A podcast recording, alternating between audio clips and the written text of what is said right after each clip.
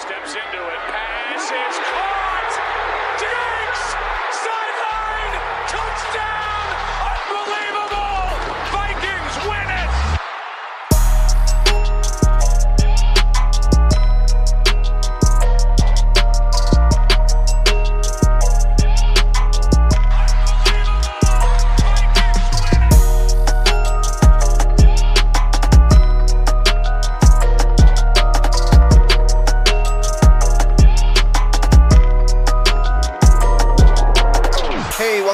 The Unbelievable Podcast. I am BJ Reidell, back here with my guy Drew Mahowald, and today, well, it's we're coming to you with a bit of mixed feelings here because the Vikings got a victory, winning over the Lions at home by a final score of 19 to 17, and that's all well and good. Especially because in recent weeks we've been dealing with moral victories in situations where we did not, uh, you know, get the result we were looking for, but the team played well. Well, we kind of got the flip side here uh, this week in week five from your Minnesota Vikings, in that ultimately the scoreboard shows Vikings are moving to two and three, got what we needed. But how did we get there? It wasn't. It wasn't the greatest. So we'll talk a little bit about that. We'll talk about what this win means and kind of the situation that you know it sets up for the Vikings moving forward, including a rather difficult uh, schedule on the horizon here. Uh, and then we'll give out some game balls uh, because there were some players that played well. Obviously, when you get a win, uh, there are some things that go right, even if the way that you got there was not the most pleasant of ways. Let's let's call it that. So that is the general outline for today's show. Uh, let's jump right into it here with the quarterback, uh, as we always do, starting with Kirk Cousins. The over the line that you're going to see in the box score does not look terrible. 25 for 34, 275, one touchdown, one interception. But he really didn't feel like it. Like it did not feel like the ball, the Vikings moved the ball well enough for him to have 275 passing yards, considering the fact that Mhm. With the exception to maybe one drive, it felt like the Vikings were kind of slowly chugging along and then punting basically the entire game. Well, so and I don't know if this is on Kirk, if it's on Klint Kubiak, if it's on Mike Zimmer, but just the lack of aggressiveness down the field and Ridiculous. always opting for the short throws. Um, it that's the part I'm the most frustrated with. And again, I'm not sure exactly who this is all on. I think we know Kirk is kind of the guy that's not going to really go out on a limb and take the chances on his own. He's going to do it if sort of the Yeah, the the scheme and the play call, you know, calls for it. Uh, but either way, like you have a guy in Justin Jefferson who I, I so I was at the game and when he got hot early in that game, I was watching him. I try, I like locked my eyes on him for essentially every offensive snap, um, with the exception of kind of the few where Darrisaw would get mixed in there. I try to watch him a little bit, but Jefferson is open every single time he is in one-on-one man coverage. He gets open. He breaks open. It's open every single time. He creates so much separation. And then as we see, when he is running that nine route and it's one-on-one there, it doesn't matter if he's open because he's going to work back and find the ball and either high point it or Kirk has become really adept at throwing that ball down the sideline and giving him a good chance to make the play. So the point I'm wrapping up to here is the Vikings need to be more aggressive passing the ball. They need to be more aggressive with it. And whether it's, you know, they take the sack and then it's second and 16 and they just, they bail on the entire series as it is, or whether it's um, just the, the seemingly overflow of, you know, short dump off plays to guys that, you know, I, I'm, I'm all for getting the ball to Alexander Mattison, um, you know, when he's the, the primary running back of the game, but he had seven receptions in that game. I don't th- think the Vikings need to be dumping it off to Alexander Mattison seven times a game. Um, and, and part of this is on Kirk too. I feel like there's probably some plays in there where he maybe dumped it off too quick. I mean, he could have maybe waited a little bit more for the play to develop and that farther shot down the field was open. Either way, it's just when you have a guy like Kirk who can throw the ball as accurately as almost anybody in the NFL down the field, you have a Justin Jefferson who um, is probably one of the better route runners in the NFL, especially on those routes that are 10 plus yards downfield, breaking open into the open field. Um, same thing with Adam Thielen. And just, I was trying to find that stat. I'll have to um, try to find it here, but the Vikings are one of the lowest ranked teams in terms of passing attempts uh, on deep passing attempts this year. When you have that type of personnel and you're kind of wasting it, I do not like that. So um, this is kind of I'm, I'm not really I'm kind of deflecting blame from Kirk, but I don't really want to. I mean, I don't know what all the blame is, but I just the lack of deep pass attempts is what I'm frustrated with. Yeah, you, you do need to push it down the field a little bit more, right? Like if you analyze just the just the first half kind of in a nutshell, right? The first half did not go the Vikings way, if you will. I mean, they scored a touchdown. They ultimately were leading by a score of 13 to 6, but they had to settle for field goals on a couple of drives. But overall, it was a rather efficient, you know, half of football for the Vikings offense. They were consistent moving the ball down the field, and that naturally included Justin Jefferson, as Drew as Drew was talking about. I believe he racked up about 100 yards or over 100 yards in just that first half alone. It really started for me in terms of the frustration in this game when Mike Zimmer decided with what was it 41 seconds left in the first half yeah that's sitting that. on a seven point lead against detroit when you've scored 13 and a half you're going to sit on that that's good enough for you that was really where the frustration started. Because I, I, felt like the Lions were gifting the Vikings a possession there by absolutely, kicking in the first place. Absolutely. It was like fourth and two with like the, the 45 seconds left, and the Vikings had the timeout, like two timeouts left. Yep. That was gifting the Vikings a chance when they could have two timeouts. A, yeah, they could have the, the Lions could have gone down and scored themselves a touchdown with that time left because there was 40 seconds left. They had timeouts to use, and there was only two yards to get on the first down. And so I felt like that was a terrible decision by Campbell, and they were gifting the Vikings a chance there, and Zimmer just wasted it. I I did not like that either. I'm with you on that. And and on top of that, I'm watching Red Zone at the same like simultaneously. Right, I've got the Vikings on the big big screen. I've got Red mm-hmm. Zone on kind of a quad as one does. Going. Yeah. Right, of course. And uh, naturally, as this is happening, Joe Burrow connects with Ja'Marr Chase with what 30 seconds left to go over the top of the Packers defense to, you know, pull within striking distance going into the half. And I'm like, why can't we just try it? Why? Yeah. Well, the, the the problem is, and well, I mean, we could get to the whole last second drive that Kirk puts together, but he basically proves that he's good at it. Play, yeah, he's really good at do it. that. And oh he's done it all year. He's done it three games That's this year now, where they've been they've had less than a minute to play and they need to get down the field, and he does it every so, time with 30 seconds or yes, less, yeah. or no timeouts, timeouts, whatever. I mean, you went through it earlier today. Uh, what was it four out of five games that he's been asked to to have like on a game winning drive he's so yeah I mean, it's really the, the browns game is the only game they didn't do it and that's because they needed the touchdown instead right. of the field goal but you know the first game of the year cincinnati they had less than a minute or a minute maybe mm-hmm. drove down the field they get a field goal to tie to go overtime arizona game same thing they're down to um, i think a minute or maybe a little bit less than that was left kirk drives them down the field they get that 37 yard attempt uh, where I mean, they make that, and we're talking about a different team here. We're talking about three and two football team at Arizona's no longer undefeated. Uh, same thing then this week. The Vikings miraculously, albeit, are suddenly down by one against Detroit at home here.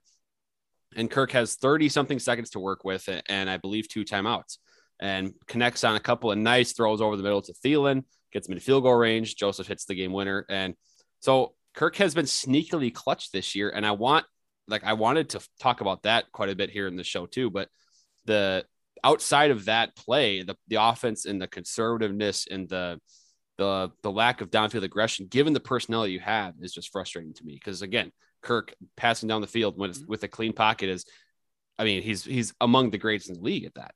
And then you have Jefferson, who's you know not going to be covered one on one.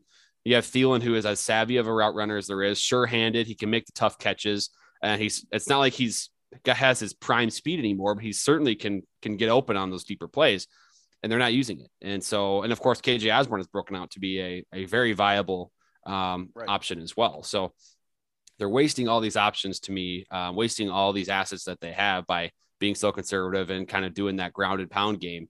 Um, not to take away from Alexander Mattison, the guy, great runner of the football, but man, it just seems like you have an offense that can be explosive. We saw it last year with the way this team performed. It's just I don't I don't I'm trying to figure out the reasoning behind it. And this is against the Lions too, by the way. Like, why wouldn't you just try to get to 21 as fast as you can? Like, yeah. you're probably gonna win if you get to 21 against this team, right? Yeah. And, well, speaking of that, the Lions. So remember, was it two years ago they went to Detroit, and the the Lions were scoring points on them. I believe it was like a 35 to 30 game, maybe late in the fourth quarter. Vikings had the ball. It was a third down play, and they dialed up a play action deep shot where Diggs got open behind the defense for like yep. a 50, 60 yard gain to ice the game. they eventually scored on that drive, which ended up being the the dagger for sure. But that deep throw is what I was I've been wanting the Vikings to do when they have this lead, and that you know the same thing happened last year where they get that lead and they get conservative, and they're kind of, I mean, it's that same mantra. They're playing not to, they're playing scared. They're playing not to lose. They're playing to not make the mistake instead of just Right. playing to be the aggressor, which is, and it, that's the sentiment this team has had really for years now. Um, it's been kind of that same thing. It just ha- so happens to be in 2017. It was masked because of how dominant that defense was. But since then, the defense has dwindled off, and now we're seeing the ramifications of it.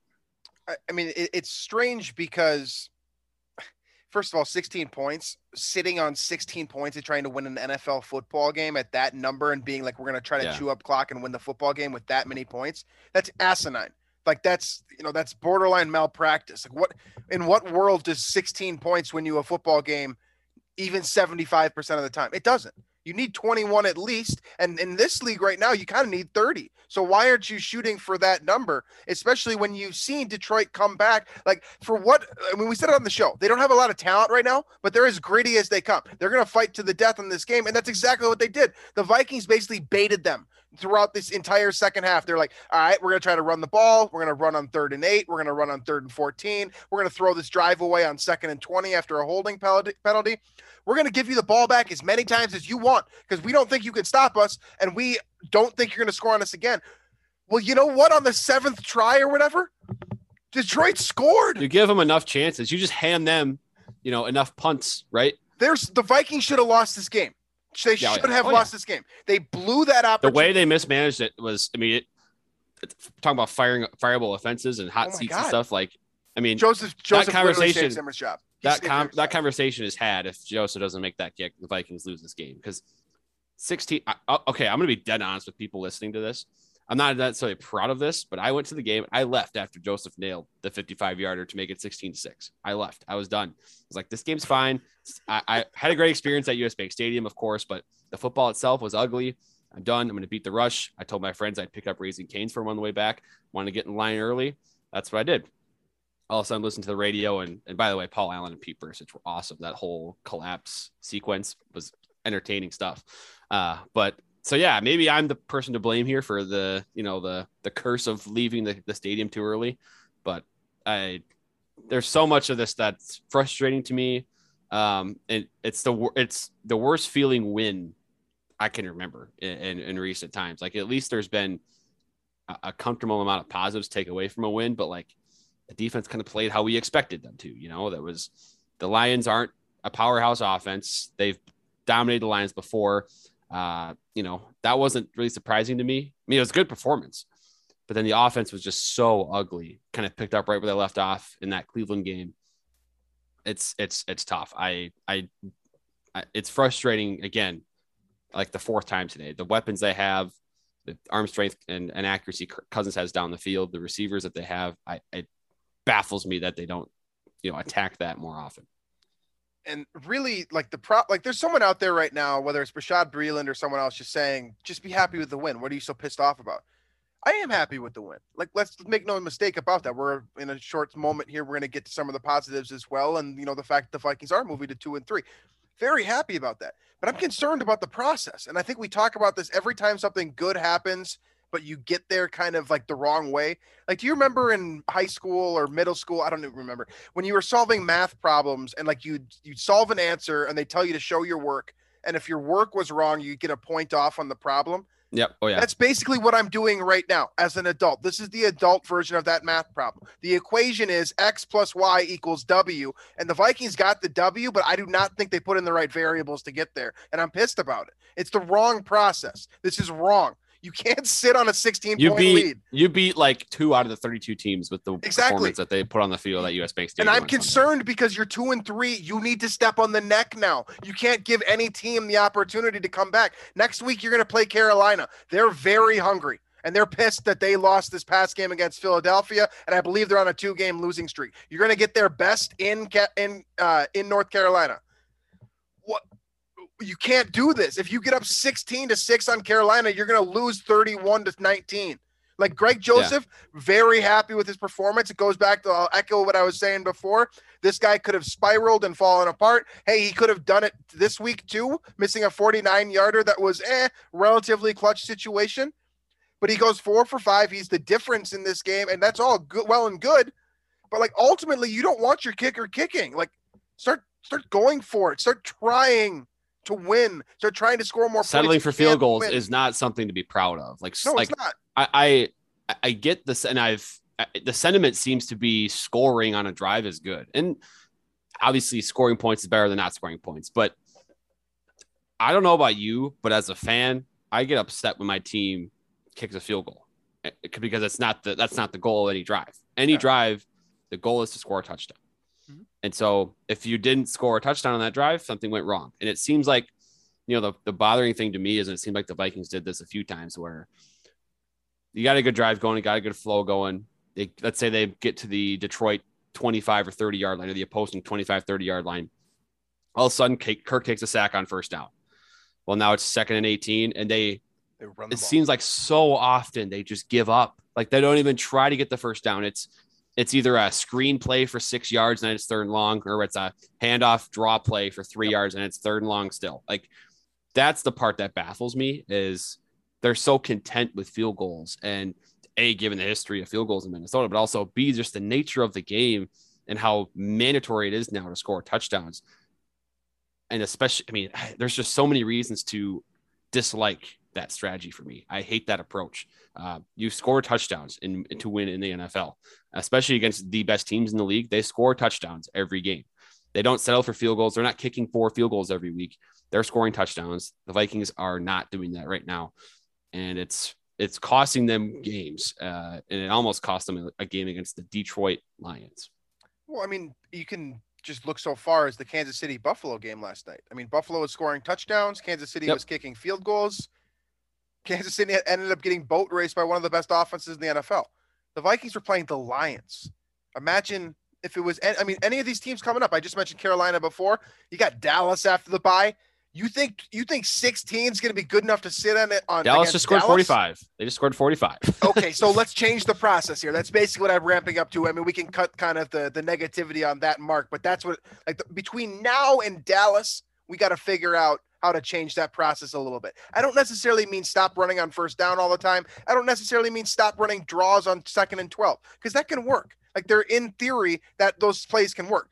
But ramp it up to something, right? Like that's the most frustrating part because like in theory when you're calling plays, you're not just calling the individual play, you're calling plays for the future too. So when you're drawing in the defense with all of these run plays, like outside run after outside run after outside run, so then the inside run, and then all of these runs should be setting up something else, right? In mm-hmm. theory, so that when you get to the third quarter and Mattison's got 17 rushes and the safeties are coming up on you, you've got Jefferson over the top one on one and, basically can beat anyone in the secondary one on one, sometimes two on one. You get that opportunity as a result. So, like, play into your hand. Like, if you're going to be a running football team, all right, I can live with that. But like, you got to take advantage of this, the, the good things about being a running football team. The things that Tennessee is able to do with play action with AJ Brown and Julio Jones when he's available. Because Henry forces eight in the box, because Dalvin Cook forces eight in the box, you have to take that shot that 12 to 18 yarder, hell, the 20 plus yarder as well. That's open because you have two great receivers and a running back demands someone to come up up in the box from from a defensive back position. Take advantage of it. That's all I'm asking.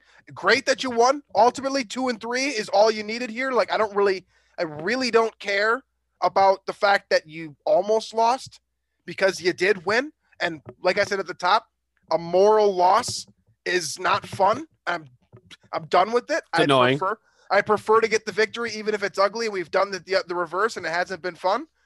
But let's change the process before we get to Dallas because that's going to be a boat race otherwise. Like it's Yeah. going to be a real problem. So Right. With that being said, there are some positives here and there are some things that can lead to optimism moving forward here. Right? Like it's not just an individual positive like positive moment here. We have Christian Darrisaw getting his first reps and looking good. That's mm-hmm. something that doesn't just matter for the Dallas game that I've been talking about, but that matters for the Dallas game in six years from now as well. He looks very content as a rookie. Like he looks like a solid NFL caliber player that I'm ready for him to start. I don't think Yeah. there's any reason to believe that he's not more talented or ready to go in terms of generating successful results on a snap to snap basis than Rashod Hill is. So, I mean, I'm ready. That's the biggest positive for me is you might have found your left Yeah. tackle of the future. Granted, Positive- it is a yeah. pass rush, but it's positive to see him play well, perform well. I was rattled by the whole swapping tackles thing. Just play the guy. Why do that? There's no reason to do that because Darrisaw's a rookie. He's trying to get his into a rhythm. The last, like, it's, I'm not considered the last thing for a guy that, you know, you would want to do is that because he's still getting game time in the NFL regular season. But I do, I mean, I'm kind of a believer in, in players having a rhythm of some kind, getting comfortable, getting used to things. How is Darrisaw going to get comfortable and getting into a rhythm in his first NFL action if he's swapping out series with another tackle? Don't agree with that. It takes me back to 2016 in the Philadelphia game. Um, they went to Philadelphia where they had just signed Jake Long. This is the TJ Clemmings, Jake Long situation where they were swapping those guys back and forth. Obviously didn't work. Um, and I just I I don't agree with that. So pick a left tackle for the Carolina game. Don't care who it is. Uh, but then to your point, I do think Darrisaw is the guy you start for sure after the bye week uh, because it seems like he had a pretty solid, you know, he was fairly comfortable, looked very, uh, um, you know, capable already in his first action. I think he gives you the best chance to win. That's how I feel right now. That's how I feel. You know, this isn't just a development matter. Uh, but giving him more reps out there in theory will make him a better football Mhm. player. This is also, I think, he's the best player at the left tackle position that the Vikings have on their depth chart right now. So that's a big positive for me. I know it's a small sample size, and I know this is kind of a Monday overreaction as well. Like I, I'm not saying he's Trent Williams or anything No. like that, but he he does look very good. His first reps, both in pass protection and as kind of you know a running, uh, you know, rush attack mauler, um, were really good. I was happy with him, and and one thing that I noticed too is that he has the mentality to be a lineman based off of video, right? Like I could see him looking for work, which is a term that offensive linemen love to use, right? As soon as you don't have a guy directly in front of your face, you're looking to your left, you're looking to your right to find someone else to either help out one of your teammates or find someone that's trying to cut through a hole. That's called looking for work, and it's something that. Darrisaw mm-hmm. did on multiple plays yesterday. And it's something that you notice right away. I mean, there's a difference between looking for work and not knowing what you're doing, right? Like he was trying to find answers to questions that he already seemed to have the answer to. He didn't look like a rookie out there. He was a smart football player. He seemed ready. And as long as that, you know, as long as his health holds up, he's got to be out there moving forward because um, at the very least, you're developing a player at this point. He's ready to go. He's ready for Right. that development stage, I believe. So Yeah. big positive coming out of Minnesota um, against Detroit in that game. Uh, on the other side here, of course, when the defense, only, you know, excuse me, when the opposing offense only scores 17 points, you're going to have some highlight moments for the defense as well. I know there were some missed opportunities, and really Detroit had some missed opportunities with Kirk as well. But as a whole, I think you have to be fairly satisfied with the performance of this collective unit on defense against an offense that may not have a lot of playmakers, but they have shown that an ability Yeah. to show to put up points in the recent weeks. I think, I mean, they did what they were supposed to do, um, which I think right now, um, you know, with this team and the way that defense kind of started the year, they were struggling against Cincy, they struggled against Arizona. Uh, you know, there was some questions about this this defense, but it seems like they've really picked it up the last two and a half games or so. That for really the first half that Seattle game was the last time I there were some big concerns. After that, they've really stepped it up. Uh, the pass rush has been there. Uh, it seems like things are tightening up a little bit on the back end, but really, it just seems like the pass rush is getting to a point where it's getting there a little bit quicker and just making things so much easier on the secondary. So, and Patrick Peterson is making some plays. He had a couple of nice breakups in the Detroit game here. So, um, it's not perfect. It's not 2017, but uh, you, you're seeing some of that opportunistic, uh, the the tendency there um, that kind of was was there in the prime Zimmer Vikings defense days. Seeing some of that come back right now, which I, I think is really fun to see. So I like the sense that it, it was comforting for me as a fan to to watch this game against a, uh, a lesser Lions team and throughout the whole game, I was confident this Vikings defense isn't going to give up the big play, isn't going to give up a ton of yards or the, you know a ton of points because they're going to do what they had to do. It's it's one of those games where you kind of question like all right like what does this film mean right like it, the Mhm. pass rush looked really good of course Wonnum gets a sack Hunter gets a sack and Everson Griffen had a pair um, and then on top of that you got seven quarterback hits as well like the pressure was getting there but how much stock do you put on it? I mean, these are professionals, of course. Like it's an NFL game.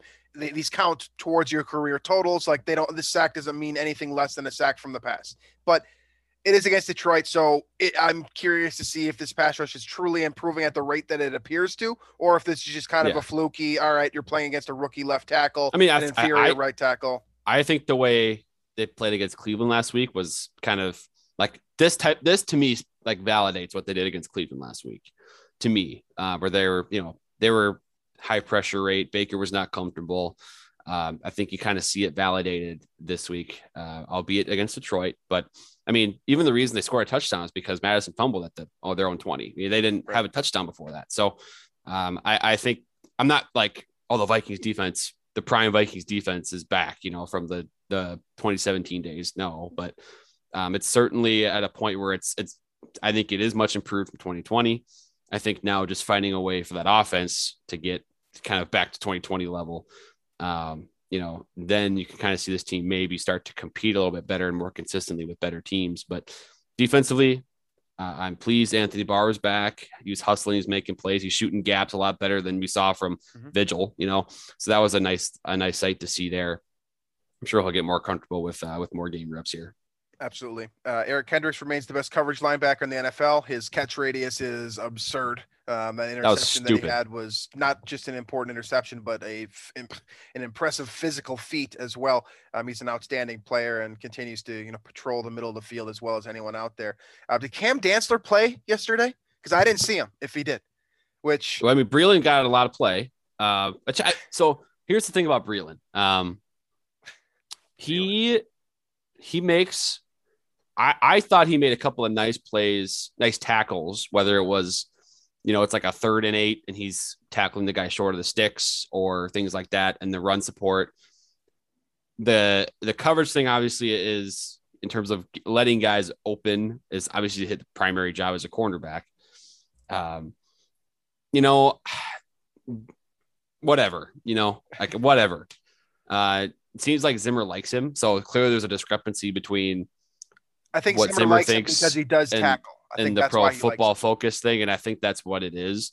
Um, it's probably a little bit of Breeland's attitude too, and I think it's probably honestly the way he snapped back at Thomason. Zimmer's like, yeah, yeah, I like this guy, I like this guy, uh, but I'm I'm I don't hate Breland as much as I feel like I should. I don't know, maybe that's just like I, that, that big play that the, to give up has not been there for a few weeks, so I think I'm kind of like easing up my disdain, I guess, but Yeah, you know, we'll get to a point here where it's Carolina and DJ Moore flies by him next week or Yeah. Dallas in a few weeks, whatever the case might be, and then that that'll come back, I'm sure. I think he's still the weakest link, but he hasn't reared his ugly head in that regard lately. I will say that he is a good tackler, and that's definitely why Zimmer likes him because he loves his corners to tackle first and foremost, where Yeah. most people prefer them to cover first. I mean, and remember how good Trae Waynes got at tackling? Uh, Yeah, when he yeah. came into the he league and be was scared. like he was Yeah. scared to tackle the he first game one against of the best uh, run. He came, yeah, Steelers in the Hall of Fame game. right, right, right, and he became one of the best like run defending corners in the NFL. You know, those last couple of years in Minnesota. So clearly, that was a trait they're looking for with Breeland, and he fulfills that. It's just it's the passing league, and you're gonna have more. You know, that's your your job entails more of defending a player in in pass defense than helping out against the run most of the time. So All right, so I think we got a pretty good overall review of what happened yesterday. Uh, not good enough offensively, but good enough to win, and then defensively keeps chugging along, does its thing against the team that we consider to be an inferior Mhm. opponent. Um, looks that way on paper as well. So Vikings defense heading up, uh, Vikings offense seemingly trending down and not really at the most optimal of times. But you are two and three. Like I said before, this gives you the opportunity to go three and three into your bye and then be realistically back in NFC contention against Dallas in th- what three weeks out from now. Uh, is it a you know considerable thing to you know hope this Vikings team will accomplish to get back to three and three against Carolina, have this bye, and then compete with Dallas? I mean, some things got to go right, but the fact is is that they do have the opportunity there now and again this is a 17 game season so two and three is not necessarily terrible so that big kick from greg joseph i think it saved mike zimmer's job i think you know greg joseph continues to have a very good season with the exception of the one kick in arizona and ultimately two and three is all that matters, and you're gonna have the opportunity next Yeah. week, starting with Carolina. I'll say this too. Well, before we move on to the you know giving out game balls, I want to say like we've talked about luck on this show a little bit. How it Mhm. seems like the Vikings have sort of had bad luck in you know the missed field goal and kind of the way things shook out in Cincinnati with the Dalvin fumble. This seems like it was kind of the balancing act a little bit where the Vikings did not deserve to win this game. Mhm. And the way it played out at the end, they Yeah. mismanagement of everything. This feels like they kind of got one, like the football gods gave them back one a little bit here. Uh, so, like people kind of say, well, one and three isn't really indicative of what the Vikings are. I, I think, you know, two and three kind of is. You know, you have a couple that you probably should have won earlier in the Mhm. season, but didn't. This one feels like it should have been a loss, and it wasn't. So I'm kind of, you know, that luck argument now that I see Yeah. sometimes, I'm kind of out on that now. I think it was valid the first couple of weeks, you know, when it was something like the actual chance of the Vikings both missing that 37 yard kick and that Dalvin fumble Yeah. was like 1.3%, you know, but the Vi- the chances of the Vikings winning this game after the Lions went for two, which by the way, bravo for to Dan Campbell for going for two there. I love that. Um, but the chances of them winning that game after the way they cost the, I mean, the way they basically coughed the whole thing up, Mhm. um, they didn't deserve that one. So I'm kind of the football gods gave one back. Yeah, the pendulum swung back in the the quote right direction or the in the good guys direction, um, relative to us at least. Um, Mhm. You kind of think that Detroit's got some good luck coming their way as well. By the way, Oh my Um, God, yeah. beaten I by mean, a they, they've 55 yarder. they've lost two games yarder. this year. They've lost two games this year, 19 to 17. Mhm. And one was on a 66 yard field goal, and That one was on a either, by the way. 54 yard field goal. And that's correct. Yeah. I mean, the Lions could very easily be two and three, three and two football team uh, right now. They're they're the best 0 and 5 team. They have to be in the league right now. The one thing I will are, but- say about this, and then we'll give out these game balls, is just that you don't you hate to use your luck on this one, right? Like I think that's what's so frustrating is that you had Yeah, to right, use your luck yeah. here, right? If you're the if you're the type of person that believes like there's a certain amount of luck Yeah, team yeah. gets every year, I like am. I'm like that. like using a lot of it against Detroit is is not ideal. Um, I but, believe I in mean- I believe in odds, and to me, every time you use up one of your quote good results, it lowers your odds, which is wrong. I know how math works. I don't know how math works, but like I understand. I know I'm wrong. you understand that the likelihood of a lucky event does not, you know, It goes down decrease or after increase getting, the chance of a of a lucky event the next time. Yeah. Yeah, but- that it's whatever. This is not a math show, so let's give out game balls. Um, I'll start because I, I I think there's a couple of them here, um, but I want to give it to Everson Griffen this week specifically. Uh, here's why. He's not supposed to be here first and foremost, right? The plan was not for Everson Griffen to be with the Mhm. Minnesota Vikings in 2021. The hope was that DJ Wonnum or you know Stephen Weatherly, someone else would ascend to that spot he has forced his way back here. He's on a very, very generous contract. Um, and he's got a sack in the last three games consistently, at least one sack in all three games. He got two game, two of them here in Detroit. So really, you can't say, "Oh, it's Detroit's offense." Well, it's everyone. Uh, He's getting sacks on everyone right now, and he's got four sacks in four games played uh, for him specifically. So he is doing exactly what you brought him in to do, and more. Really, I think he has ascended to being an official starter, and really, Yeah. this game was kind of just icing on the cake. Everson Griffen is back. He's real. He might get 10 sacks this year opposite Danielle Hunter, who, by the way, might get 15, 16, 17 sacks of his own. Uh, I was that was gonna be my pick actually for game ball. Uh, that was my number one.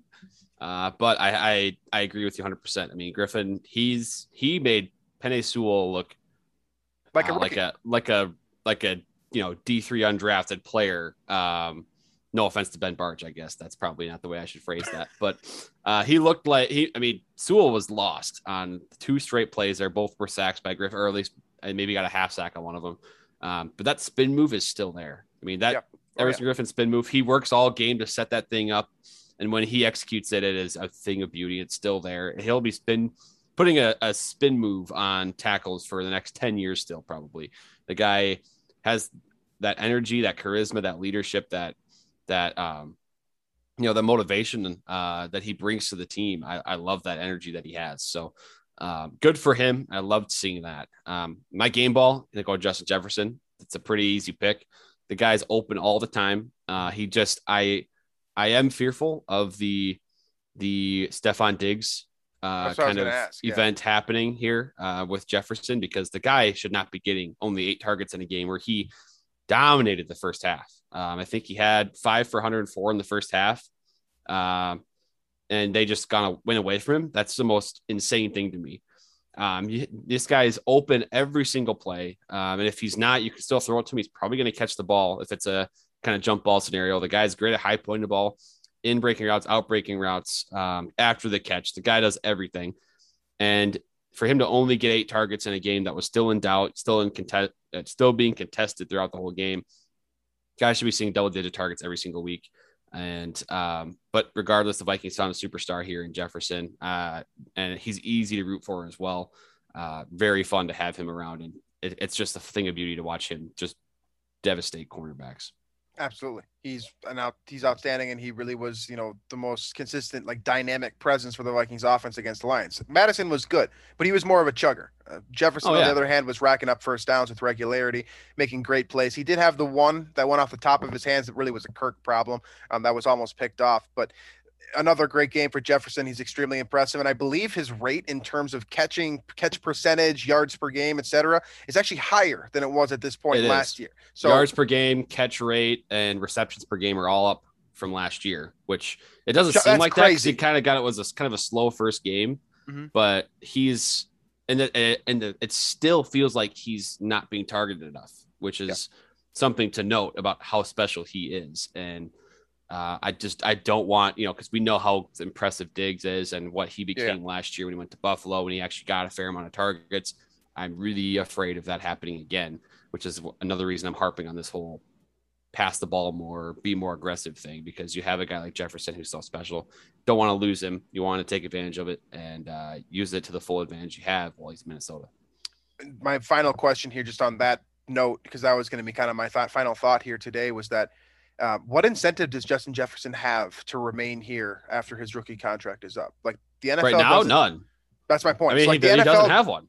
the NFL doesn't have the you know kind of the the the max deal that the NBA does, where it kind Yeah. of incentivizes players to stay on the team that drafted them.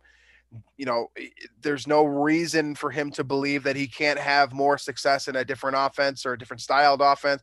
Really, the only incentive Jefferson has through you know one and a half years of his career to you know continue playing for Minnesota long term is familiarity. And what is that worth? I don't know how much. So I, I mean, it's something to think about. It really doesn't matter, and it's honestly, it's something to think. It's something that you we don't want to put this in your head when really it's not something Like, to I- think about. you know, I, I wonder because it worked out so well for the Vikings. I mean, it- in the sense that they were able to get Jefferson to fault to them in the draft, Mhm. um, even though you know they gave up Diggs, which another one of those process versus results thing. Like that's that's bad process to trade your superstar receiver who's Right. the best route runner in the league. Um, that and they got super lucky to get Jefferson. I hope some sort of message has been sent to their front office or coaching staff, like if your star receiver wants out, and it's apparently, as we've heard, it was due to their philosophy of run first, maybe internally ask that question. Um, maybe we should be improving what we do. Um, but and Jefferson, he's it's fine. He's putting up really good numbers. Don't get me wrong, but he's being that efficient where just keep going to the guy um, and don't waste him. Don't you know get the four years out of him. This team is terrible right now, so they're not going to be competitive. And then when you actually are able to put together a competitive roster, then he wants out because you're trying to run the ball too much. That's what I'm afraid of. I hope the Vikings don't uh, don't fall into that. Yeah, absolutely. I mean, he's your playmaker. He's got to be the guy. Uh, you got to shift your focus a little bit here. And for if not, if nothing else, I mean, for the safety of Dalvin Cook, you should probably start throwing the ball a little bit more, or at least you know finding a, a Right. different balance. Instead I am- kind of I am a little bit- I'm a little bit pleased that they did sit Dalvin for the sake of his long term and like Yeah. he was trying was to say all week move. like he was saying all week like oh I'm gonna be you know I'm not 100 percent but I'm gonna play through it and it's like well you know with already missing a third of your career games probably don't want to want to do that Yeah, yeah, Absolutely. Well, the Vikings were able to get it done despite the lack of Dalvin Cook. Uh, you know, ugly win, but it's a win nonetheless. Um, any final thoughts before we get out of here? uh I love Brandon Staley uh, Yeah, he's a lot of fun, right? Chargers head coach dude it I, I, I love his approach to fourth downs, and maybe it's just because I'm becoming one of those nerd analytics guys who's always like, win probability on fourth Yeah. down, you got to go for it. But Right. he went for a fourth and two at his own like 25, and I think the third quarter. Um, went for a fourth and seven in a tie game. Uh, I believe like just past midfield there. the I remember fourth quarter. questioning that one. So, and I mean, he, I love it because it's, I think a, it's the modern the approach to fourth downs, but also be like that just shows a ton of trust in your players, and your players are going to want to play for you more. So I love that guy, and I think uh, you know that's the type of coach, that type of mindset that I want the Vikings to have. Yeah, especially with kind of some strange news stories going on with coaches right now between Jon Gruden and Urban Meyer. I mean, Brandon Staley looks like a hell of a hire, right? Yeah, he does. That was only what that was last year, right? He's either a rookie Yeah. or a second year head coach. So, I mean, yeah, he, he's a lot of fun, man. And like I said before on the last show, if you haven't heard his philosophy on running the football, definitely go back and listen to that quote. Yeah, Um, he's outstanding. He just understands the game and he understands the contemporary game, which is kind of the, where the love is lost with Mike Zimmer right now. But that's a story for another day. So until then, uh, make sure to check out the rest of the Climbing the Pocket network. Um, you get, like I said before, on every show pretty much recently, we have uh, Climbing the Pocket has live shows Monday through Friday, uh, podcasts throughout the week as well. Bunch of different content creators. So if you don't like me or you don't like Drew for some reason, go check someone else out. There's plenty of different kind of approaches on our team. Um, Spotify, iTunes, Google Play, Stitcher, wherever else you listen to our podcast, you can find us there. Uh, you can find us on Daily Norseman as well. Feel free to drop us a comment. Uh, we enjoy reading those. It's always fun for us. Um, and until then, uh, we'll be back later on this week to discuss the Carolina matchup here. Uh, another very big one for the Vikings given their current standing, but an opportunity to get back to the 500 mark. And I think it's a real opportunity as well, especially given Carolina's recent performance. So we'll dive deeper into that and then we'll head into the weekend. So thank you as always for listening, and we'll catch you guys later on this week.